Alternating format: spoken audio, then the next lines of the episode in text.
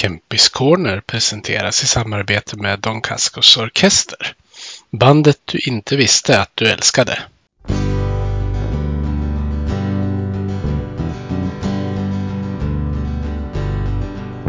Vi hejar på Modo, röd, vit och grön. Klubben i hjärtat, en känsla står skön. Övik, ja där trivs vi bäst. Med matcher i lyan, ja då är det fest. För vi älskar Modo. Vårt hjärta är rött, ja vi älskar Modo. Vårt hjärta är rött. Vi älskar att vinna och hatar förlust. Men alltid vi hyllar vårt lag, hjärtats lust. Övik, ja där trivs vi bäst. Med matcher i lyan, ja då är det fett. För vi älskar Modo. Vårt hjärta är rött, ja vi älskar Modo. Vårt hjärta är rött.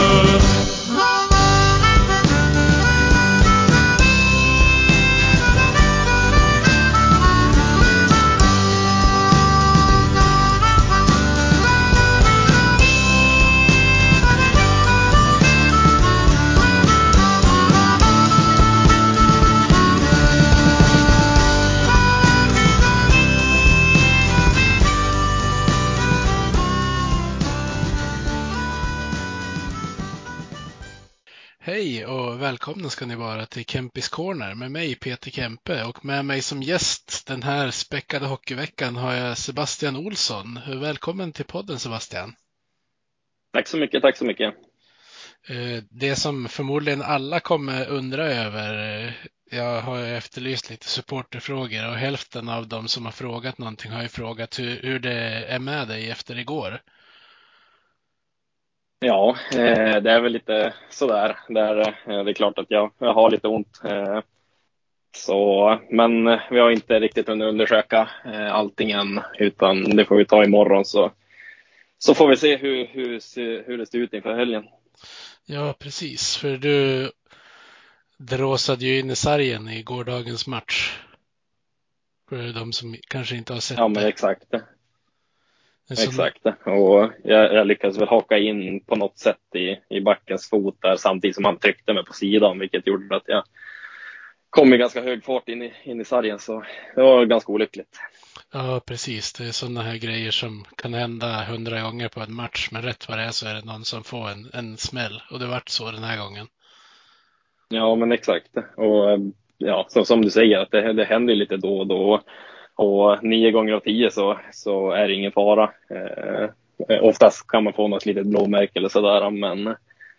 Men inte den här gången. Den här gången gjorde det lite ondare än vanligt. Ja, det syntes också på en gång eftersom du åkte direkt till båset. Ja, exakt. Man brukar som känna av det där ganska fort. Mm.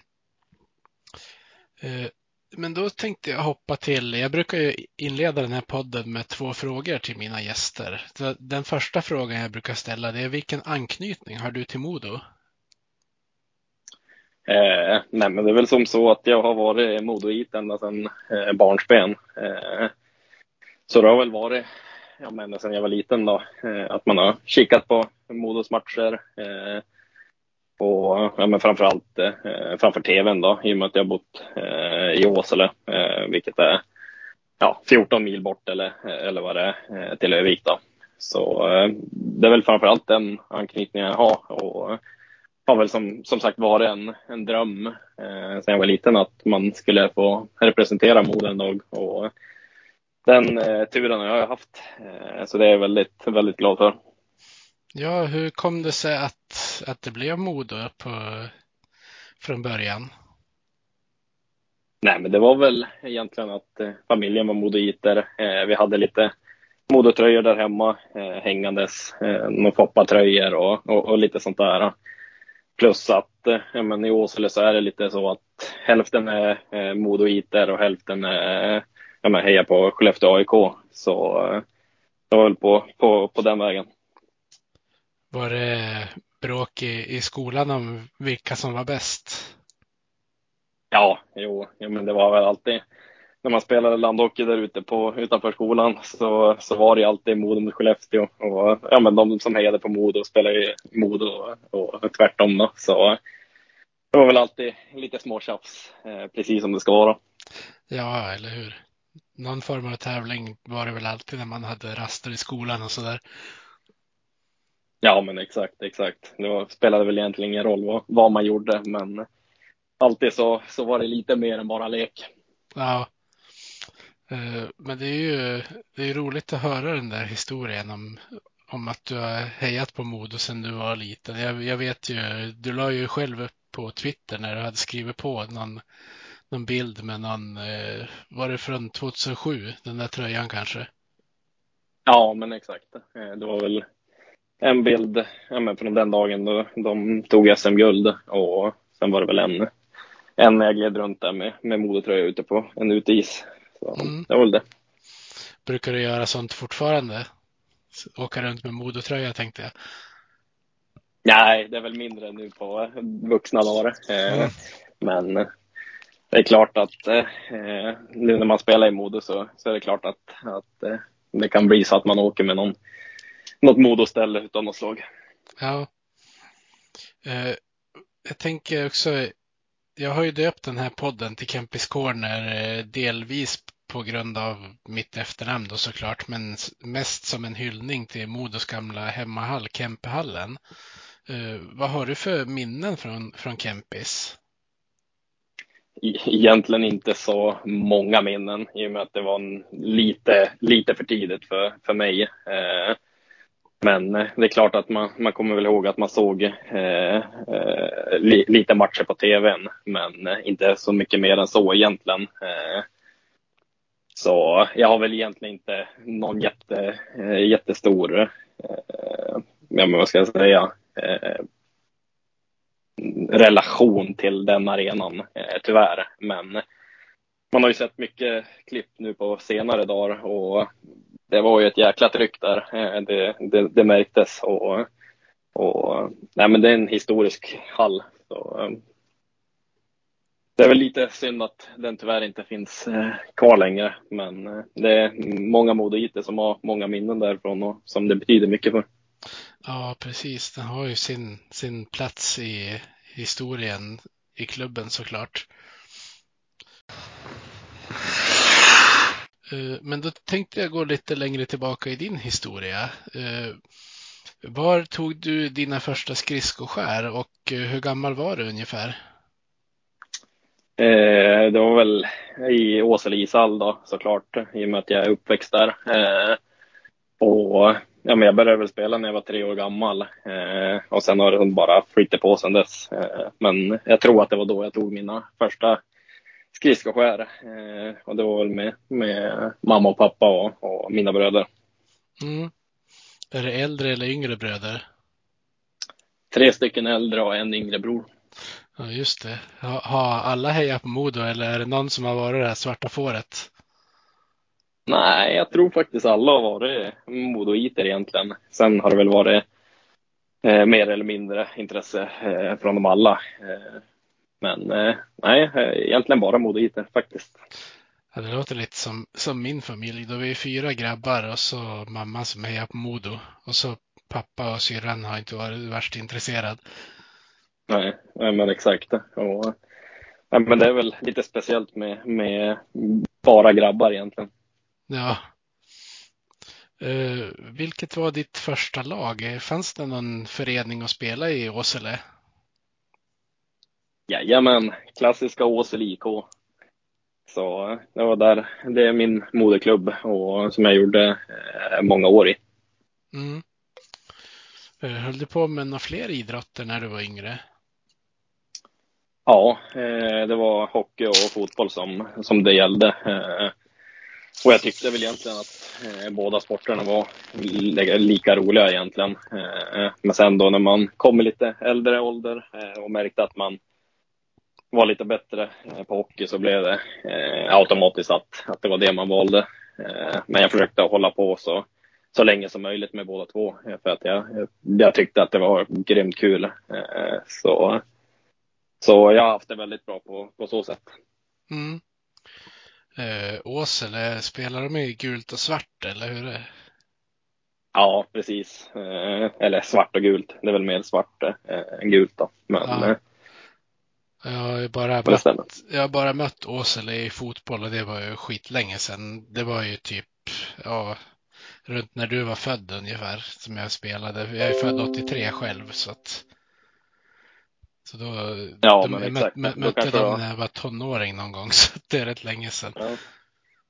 Men du har inte upplevt Åsele ishall då? Nej. Det är nog Sveriges kallaste ishall, så det borde du komma ihåg i så fall. Ja, men det kanske är någonting man måste ge sig på någon gång och åka runt och kolla på lite sådana här ishallar.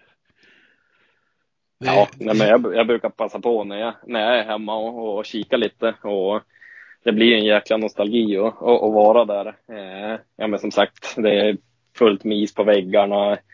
Det står klacken står där precis som vanligt, även fast det bara är kanske 10 stycken som är där, men de lever ju om och barnen står där och hejar fram också och har ju sina idoler, och det blir automatiskt de som spelar i A-laget där, även fast det är division 3 hockey som är där, så betyder det mycket för de yngre. Det förstår jag. Hur ser själva arena-layouten ut? Är det läktare runt om hela, eller är det som i Härnösand att det bara är på ena sidan?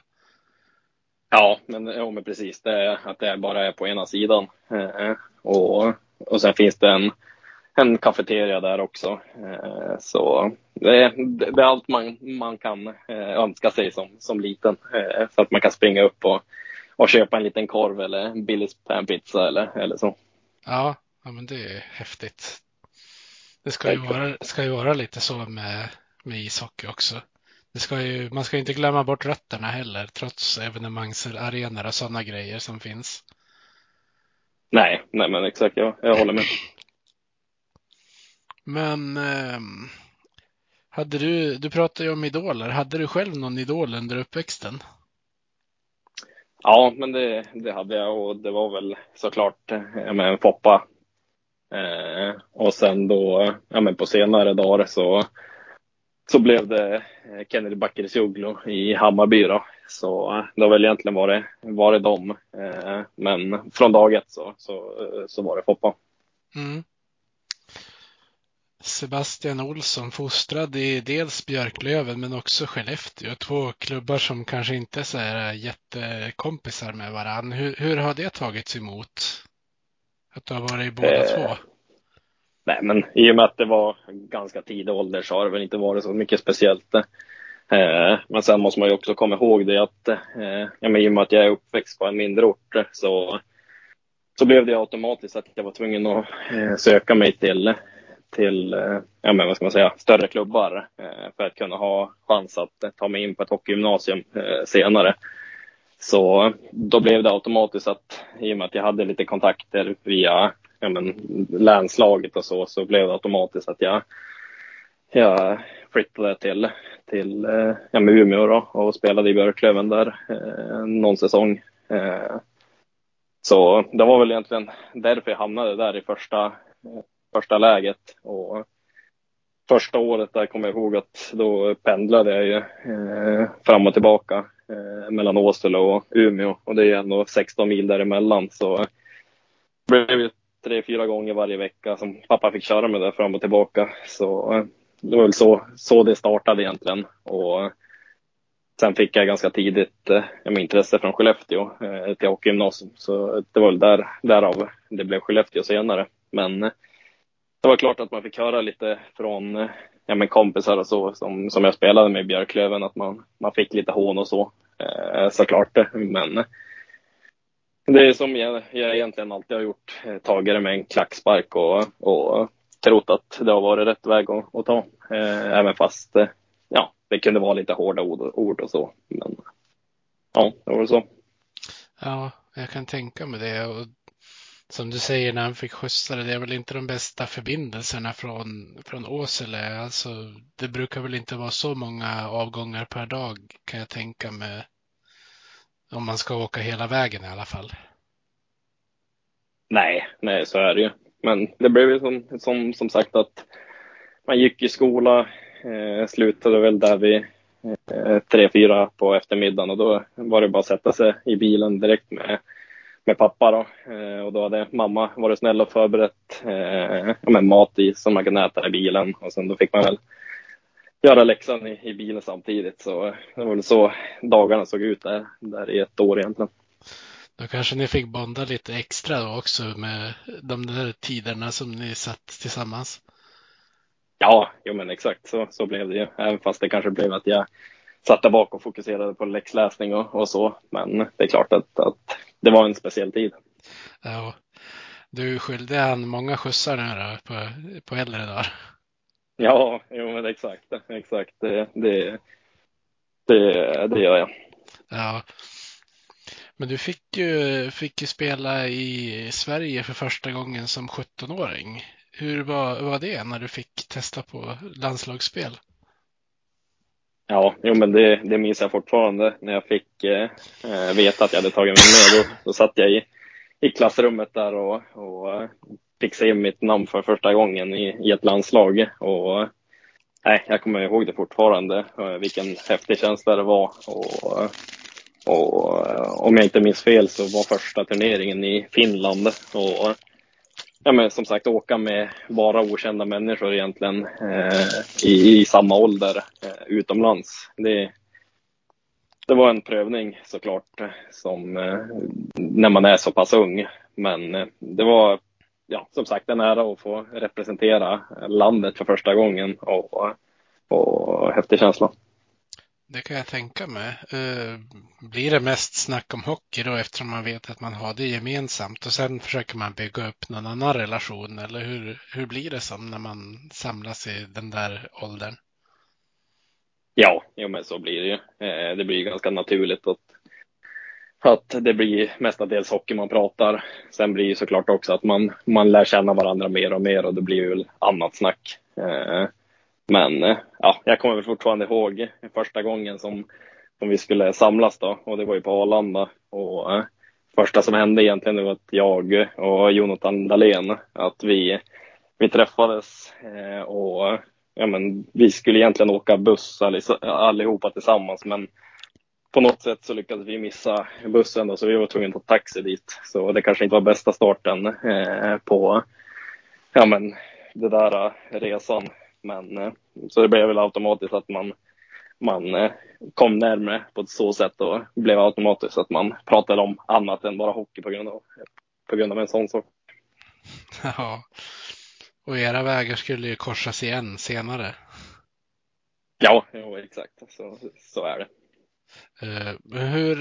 Hur var din tid på juniortiden i Skellefteå, och när du fick komma upp och prova på A-lagsspel också för den delen?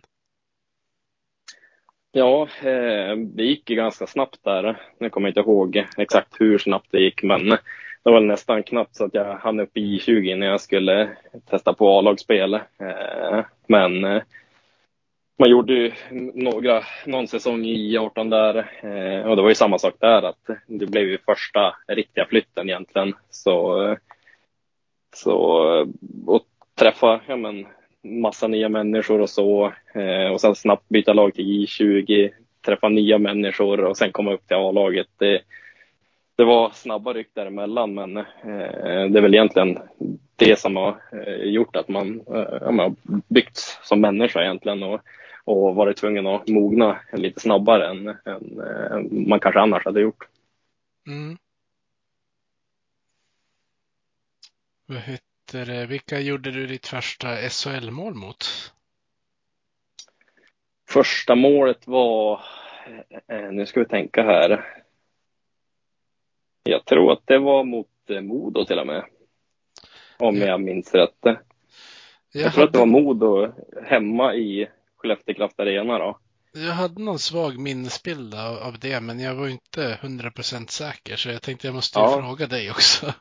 Jo, men det stämmer faktiskt. Jag kommer ihåg det nu. Var på Ulmark, om jag minns rätt. Det var mitt första mål. Just det, han har ju faktiskt också gästat den här podden tidigare i somras. Ja, men exakt. Han brukar ju vara med och träna med oss på försäsongen då. Så jag har bara glömt bort att nämna det för honom. Men nu när jag kom på det, så då får jag väl nämna det nästa gång han är med och tränar. Ja, men precis. Det var en lite dålig tradition där att många ynglingar i Skellefteå gjorde sitt första mål mot just Modo. Jag tror Vingeli gjorde det också bland annat. Ja, det kan säkert stämma. Ja, och vad hette han? Linus Lindström. Hette han så? Mm. Ja, exakt. Ja, de vet jag i alla fall på rak arm att de gjorde sina första mål mot just Modo. Sen är det säkert några fler som jag har glömt bort också. Ja, inte omöjligt. Nej. Men det har varit ett tråkigt sidospår. Ja, men ganska roligt för mig i alla fall. Ja, jo, det var inte något sidospår, men de andra två tänkte jag var sidospåret. Jaha, exakt. Men du har ju varit med i både junior-VM för 18-åringar och 20-åringar. Ja, men exakt. Och U18-VM spelades i Schweiz. I Luzern tror jag vi var. Jättefint ställe. Och som sagt, det var ju första riktigt stora turneringen som jag var med i. Och som sagt, om jag sa att det var stort då, och representera sitt land, så var det ännu större egentligen att få vara med i de här stora turneringarna. Och som sagt, första var ju U18-VM. Och som jag kommer ihåg så gjorde jag ett riktigt bra U18-VM där, vilket gjorde att jag redan där ökade chanserna för att komma med i riktiga JVM senare. Vilket var häftigt det också. Få åka till Montreal och spela den turneringen som man har suttit och kollat varje år egentligen. Det har ju som blivit en tradition för oss svenskar att sitta och kolla på JVM varje år. Och nej, det var häftigt. Ja, det är otroligt många som brukar sitta uppe och kolla på de här J20-mästerskapen när de spelas borta i Nordamerika. Så det är verkligen en publikdragare med det där junior-VMet. Ja, men exakt. Och det var ju någonting man hade fått höra redan innan turneringen, att det är ett jäkla pådrag och det är ett stort intresse för det, men man förstod väl inte riktigt hur stort det var förrän man var där på plats.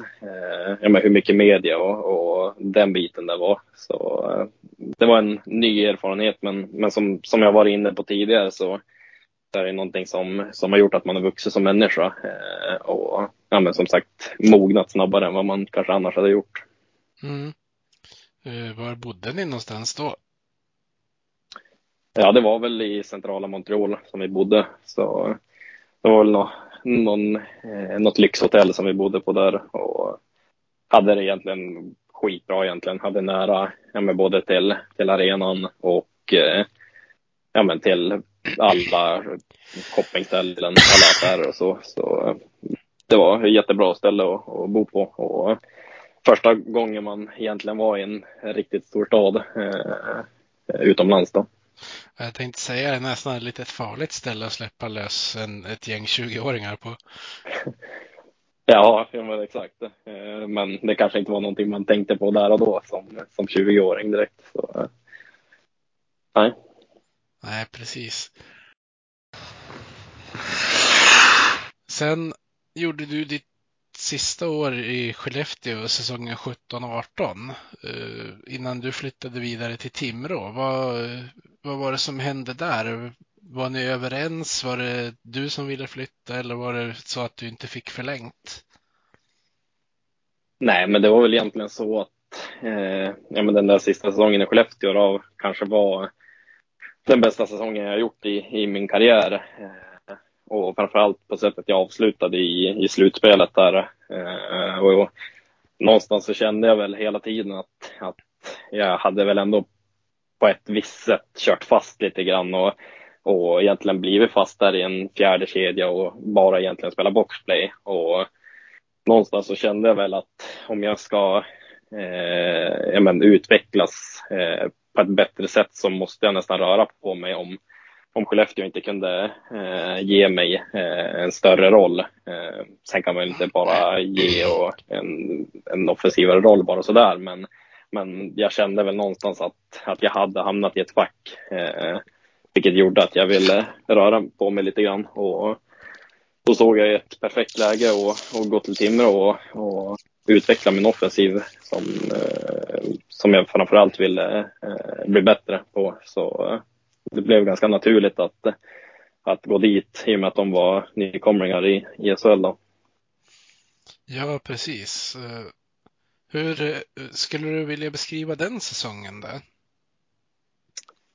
Katastrof egentligen. Egentligen redan från start. Gick både dåligt för laget men även för mig. Jag blev skadad ganska snabbt, en knäskada. Och egentligen så startade en enda stor ond spiral där redan från start. Och det blev väl raka motsatsen jämfört med vad jag var ute efter när jag gjorde den flytten. Så nej, det var absolut ingen bra säsong och det slutade med även med att vi åkte ut. Ja, det är väl lite ödets ironi på något sätt för Timrå att båda gångerna de har gått upp i SHL så har Jonathan Dahlén varit väldigt dominerande året innan men inte varit kvar där sen när de väl har fått flyttats upp. Ja, men så har det väl varit. Så har det varit. Ja, men du blev kvar ett år till även när Timrå åkte ner i Hockeyallsvenskan. Ja, men exakt. Så, först och främst så vill man väl inte flytta allt för mycket hela tiden. Oftast presterar man som bäst som hockeyspelare när man är på ett och samma ställe och är verkligen bekväm och så. Så det blev ganska naturligt att jag följde med ner då jag ändå hade flyttat dit och ville som inte kasta bort den flytten eller vad ska säga, utan jag ville ändå göra någonting bra utav det. Så det blev så att jag stannade kvar där även fast vi åkte ut och det blev en hyfsad säsong också därefter så jag kände väl ändå att det till slut så blev det ganska bra. Ja, men precis. Kan du inte berätta lite om den säsongen? Du gjorde ju ändå 18 mål, det är ju inte fy skam. Och 20 assist på det är ju inte heller dåligt. Nej, men exakt. Och som jag var inne på tidigare, varför jag lämnade Skellefteå, det var ju att jag kände att jag hade tappat bort mig lite grann som spelare. För om man kollar tillbaka hur jag var som junior så var jag väldigt offensiv och gjorde mycket, eller rätt mycket poäng i alla fall. Och sen direkt när man kom upp i seniorhockeyn och hamnade i ett fack och egentligen bara fokuserade på defensiven så kände jag hela tiden att jag ville hitta den spelaren igen. Och det kände väl att jag gjorde den säsongen i Timrå. Och det var väl egentligen, allt gick min väg egentligen. Och allt stämde för mig. Så nej, men det var en bra säsong och en viktig säsong för min resterande av min karriär, känner jag. Och det är väl den typen av spelare jag vill hitta här i Modo nu också, som jag känner att jag tappade igen förra säsongen. Som blev lite lik första säsongen jag gjorde i Timrå, med lite kaos i klubben och dåliga resultat, dåliga prestationer och dåligt spel från min egen sida också. Så. Ja, för som du säger, du kom ju in till Modo med ganska höga förväntningar på dig efter den där säsongen i Timrå. Det är klart, du fick ju ingen lätt sits med tanke på hur det gick för laget och allt sånt där. Men hur känner man efter en säsong som i fjol egentligen? Nej, men först och främst så försöker man ju verkligen vända på varje sten egentligen varför allt blev som det blev. Dels för en personligen men också för laget. Den blir ju också, i alla fall för mig, jag kan egentligen bara svara för min egna. Och det är att man börjar ju tvivla på sig själv. Så blir det lite. Och i och med att jag ställer ganska höga krav på mig så blir det ju lätt att man börjar tvivla lite grann. Men samtidigt så försöker man hela tiden tänka att snart vänder det. Nästa säsong, då jäklar. Så nej, men det var väl mycket frustration och så. Men det känns som att både klubben och för mig personligen så har det blivit en jäkla bra start nu i alla fall. Ja, precis. Jag tänkte en sista fråga om fjolårssäsongen. Ni hade ju 3 olika tränare. Hur går det att ställa in sig på att spela? Det blir väl vissa justeringar, även om kanske man inte liksom grundbyter system och sånt där. Det händer väl saker hela tiden, kan jag tänka mig. Ja, men så är det ju. Och det är väl första gången det hände i min karriär att det har varit så mycket spelare och ledare fram och tillbaka. Sen tycker inte jag varken att vi hade dåliga ledare eller dåliga spelare, men det var någonting som inte fungerade. Och jag har fortfarande svårt att sätta ord på exakt vad det var. Men klart att det var svårt som spelare att byta ledare lite titt som tätt. Och ändra på sättet vi spelar. Och kanske var ett sätt som tränarna egentligen inte ville spela på. Men som det blev automatiskt egentligen. Så det var svårt. Det var det. Och det såg man inte om inte annat på resultatet ute på isen. Så vi knappt gjorde någon bra prestation på en hel säsong.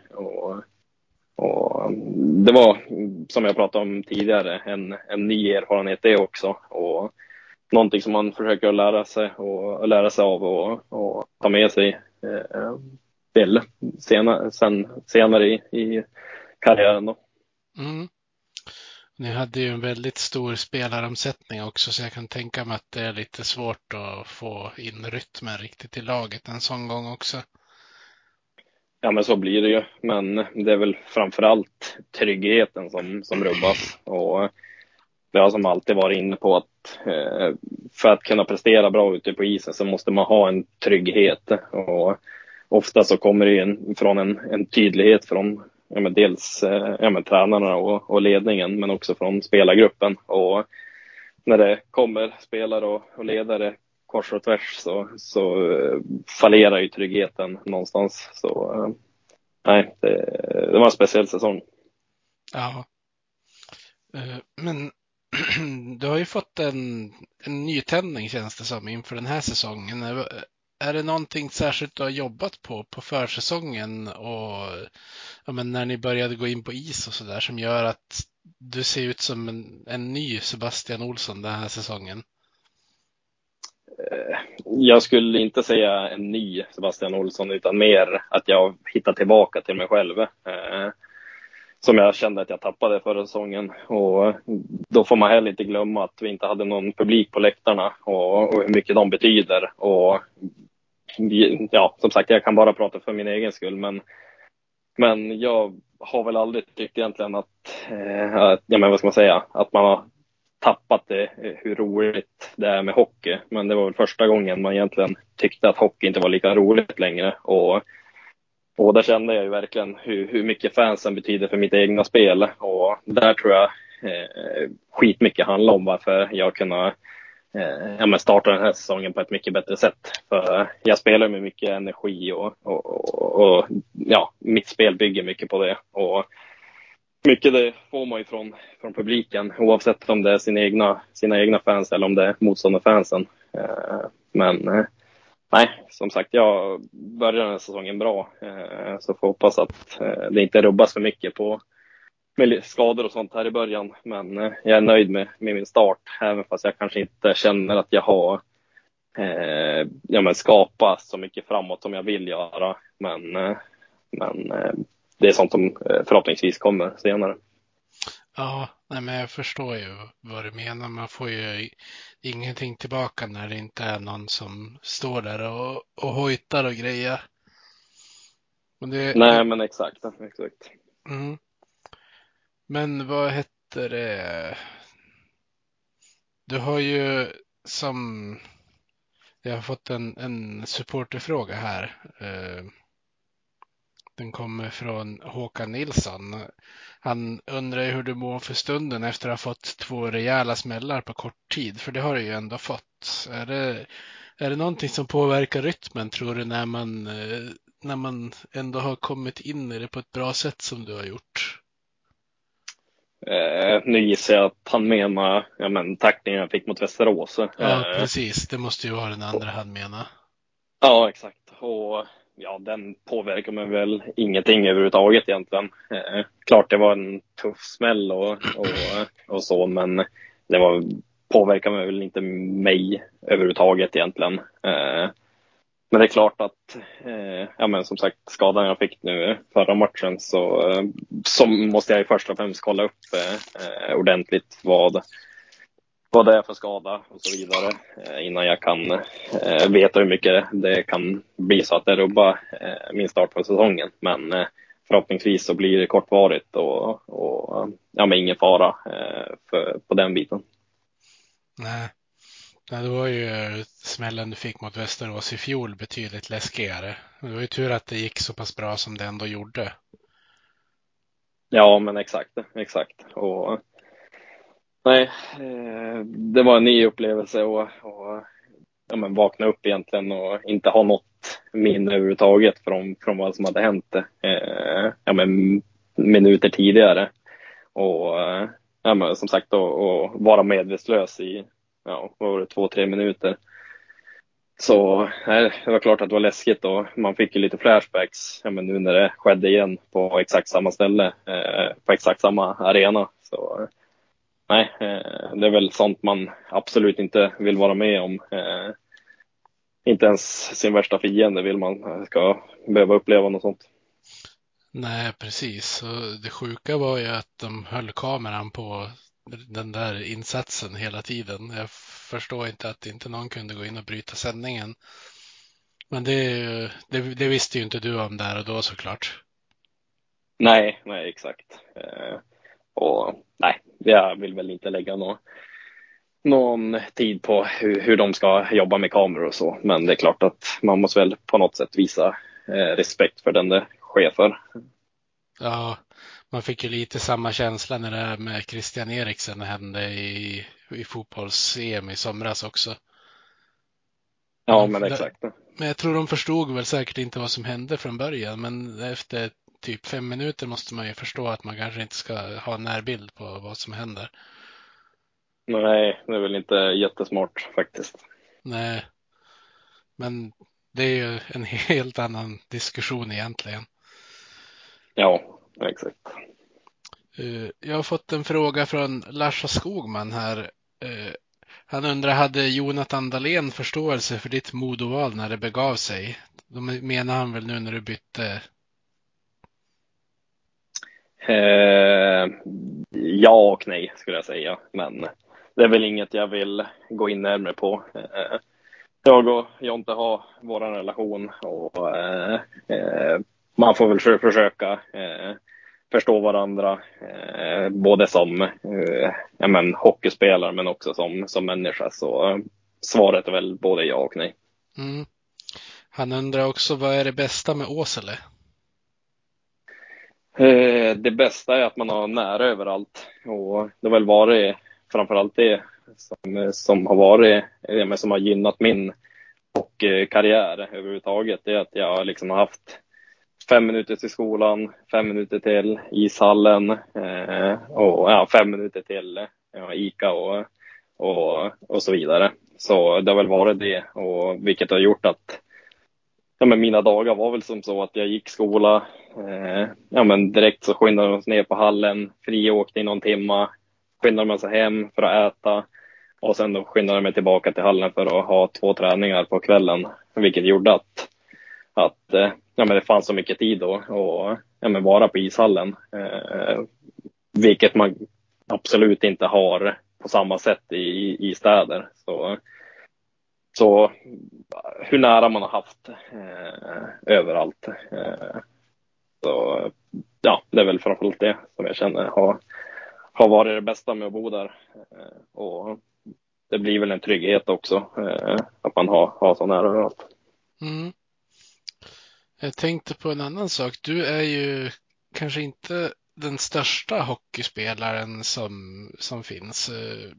Har du fått kompensera för det när du har varit yngre? Jag kan tänka mig när man blir vuxen, då lär man sig väl lättare hur man ska spela effektivast för sin storlek. Ja, nej men precis som du säger så är jag inte jättelång.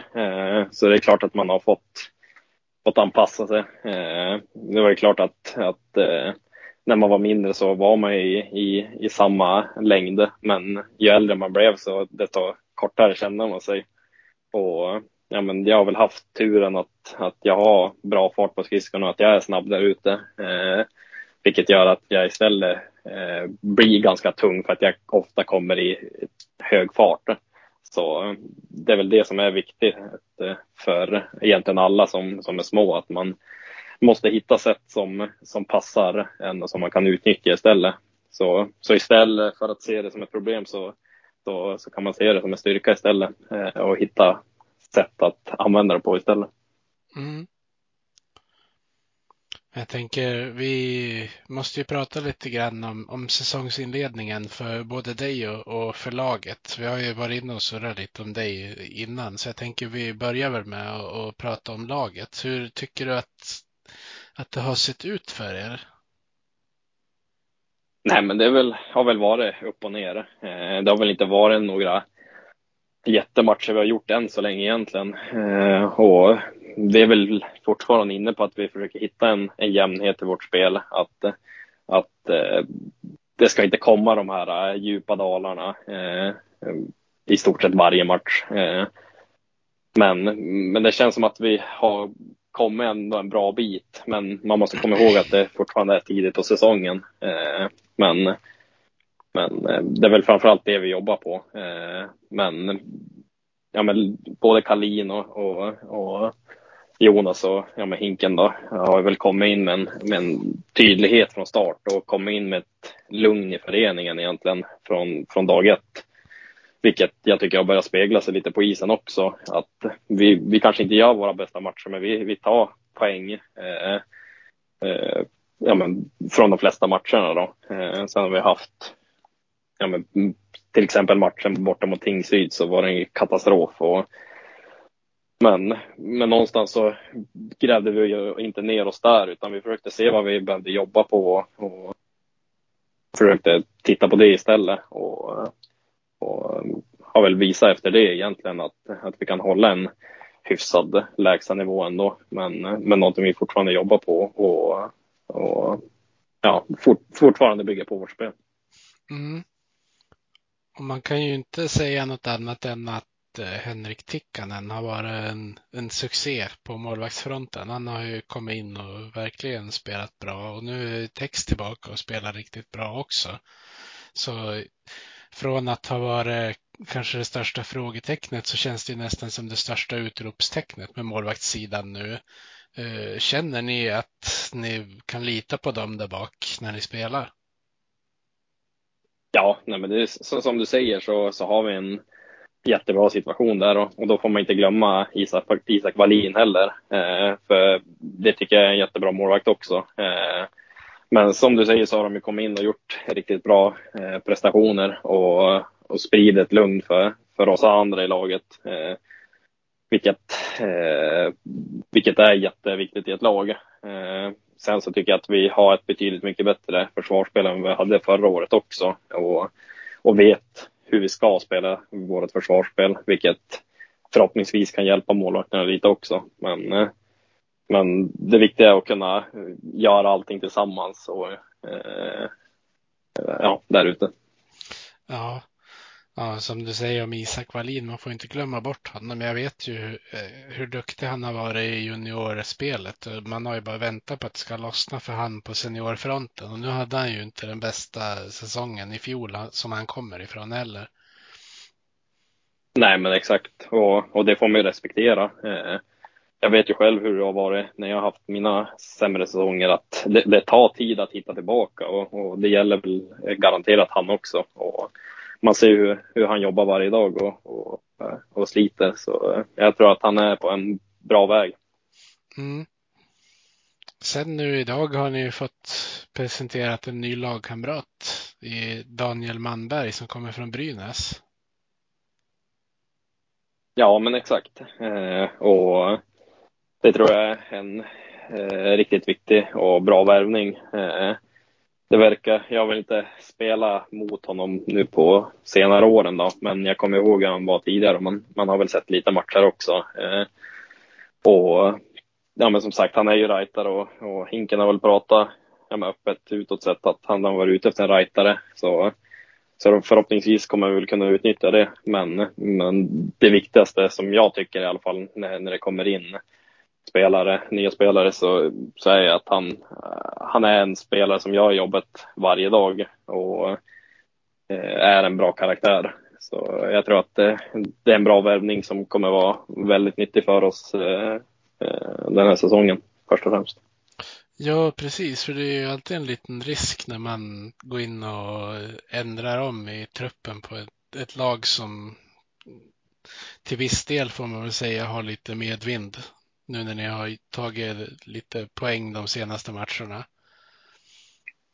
Ja, så är det väl. Det får inte bli till en överdrift som det kanske var förra säsongen. Men då kanske var av andra anledningar varför man tog in spelare såklart. Men samtidigt så gör den här spelaren ett bra lag ännu bättre. Det är så jag ser på saken i alla fall. Ja, precis. Men tycker du att ni har fått ungefär lika många poäng som ni hade kunnat förvänta er på förhand hittills under säsongen? Jättesvårt att svara på egentligen. Som jag sagt tidigare så har det ju varit mycket upp och ner våra prestationer. Och det är klart att man vill ju ta 3 poängare varje match dag ut, dag in, men så är det inte riktigt, men vi ligger ju i toppen och det är där vi vill ligga för att ge oss chansen när det väl gäller att ha lagt en bra grund under säsongen. Så ja, men någorlunda det man har hoppats på såklart, men man får inte ta någonting för givet bara för att vi har haft lite medvind nu, så kan vi inte sluta jobba, utan vi måste göra jobbet varje dag. Så det är det som gäller. Ja, visst. Ni hade ju lite oflyt mot HV när de gjorde mål i slutet. Men hade å andra sidan lite medflyt matchen efter mot Troja som ni kanske inte skulle haft poäng i. Så man får vissa poäng man inte ska ha och man får inte vissa man ska ha. Så är det ju alltid i idrott, tyvärr. Ja, men exakt. Och varje match lever ju sitt egna liv. Men det viktiga att komma ihåg är att gör man bra prestationer så kommer det ge resultat över tid. Och då är det väl lite sånt där att man får med sig lite extra poäng här och där är det bara för att man gör bra prestationer. Ja, på tal om bra prestationer, vad förväntar du dig av den kommande back-to-back helgen mot Björklöven? Just nu ser jag att de leder med 7-2 mot Mora. Ja, men först och främst så är det ett bra lag vi möter. Men det första man tänker på när man tänker på matcherna då, det är att det kommer bli ett jäkla drag på läktarna. Och det är väl framförallt det man ser fram emot. Och det man älskar som spelare, det är de matcherna man verkligen brinner för. Så nej, men det kommer bli spännande att se hur vi kan tackla de matcherna. Men jag vet hur otroligt sugna resten av laget är på att spela de här matcherna. Och bli en bra värdemätare för oss. Och dessutom att det är back to back. Så nej, det ska bli spännande att se vad vi kan göra. Ja, det är väl mer eller mindre bekräftat att det kommer vara utsålt på båda arenorna. Och det kommer ju, som du säger, bli bra tryck. För det kommer ju finnas supportrar till båda gängen på båda ställena. Ja, men exakt. Det är ju första mötet med publik mellan de här lagen sen egentligen coronapandemin bröt ut. Så det sitter väl mycket förväntningar runt om i kanske inte hela Hockey Norrland, men i alla fall runt de här två klubbarna som verkligen kommer att hålla hov. Ja, men exakt. Så hoppas vi verkligen att vi kan leva upp till förväntningarna och göra två riktigt bra matcher och bjuda på bra spel. Jag tror stenhårt på oss och att vi kommer förhoppningsvis få bra resultat med oss. Ja. Vad tror du kommer bli nyckeln i de här båda matcherna? Är det, som det brukar heta, att det gäller att få utdelning tidigt, eller vad tror du man behöver göra för att man ska kunna få med sig resultat i de här två matcherna som ändå är så pass tätt in på varandra och mot samma lag och så vidare? Det absolut viktigaste, som egentligen allt är, det är att man är konsekvent i allt man gör. Att man är noggrann med vad man gör med pucken, vilket vi har sett vad som kan hända om vi är lite sarviga på offensiv blå och så vidare, att man får lite kontringar på sig. Så det är absolut viktigast att vi är konsekvent i allt, och det gäller allt ifrån hårt arbete till sådana där viktiga grejer, som att inte slarva med pucken. Mm. Men det där var alla frågor jag hade till dig, Sebastian, så att då får jag säga ett stort tack för att du ställde upp och var med i podden. Tack så mycket, tack. Och så får vi väl hoppas att det blir två bra matcher och att ni kan få med er ett så bra resultat som möjligt. Och att publiken gör sitt för att driva fram laget.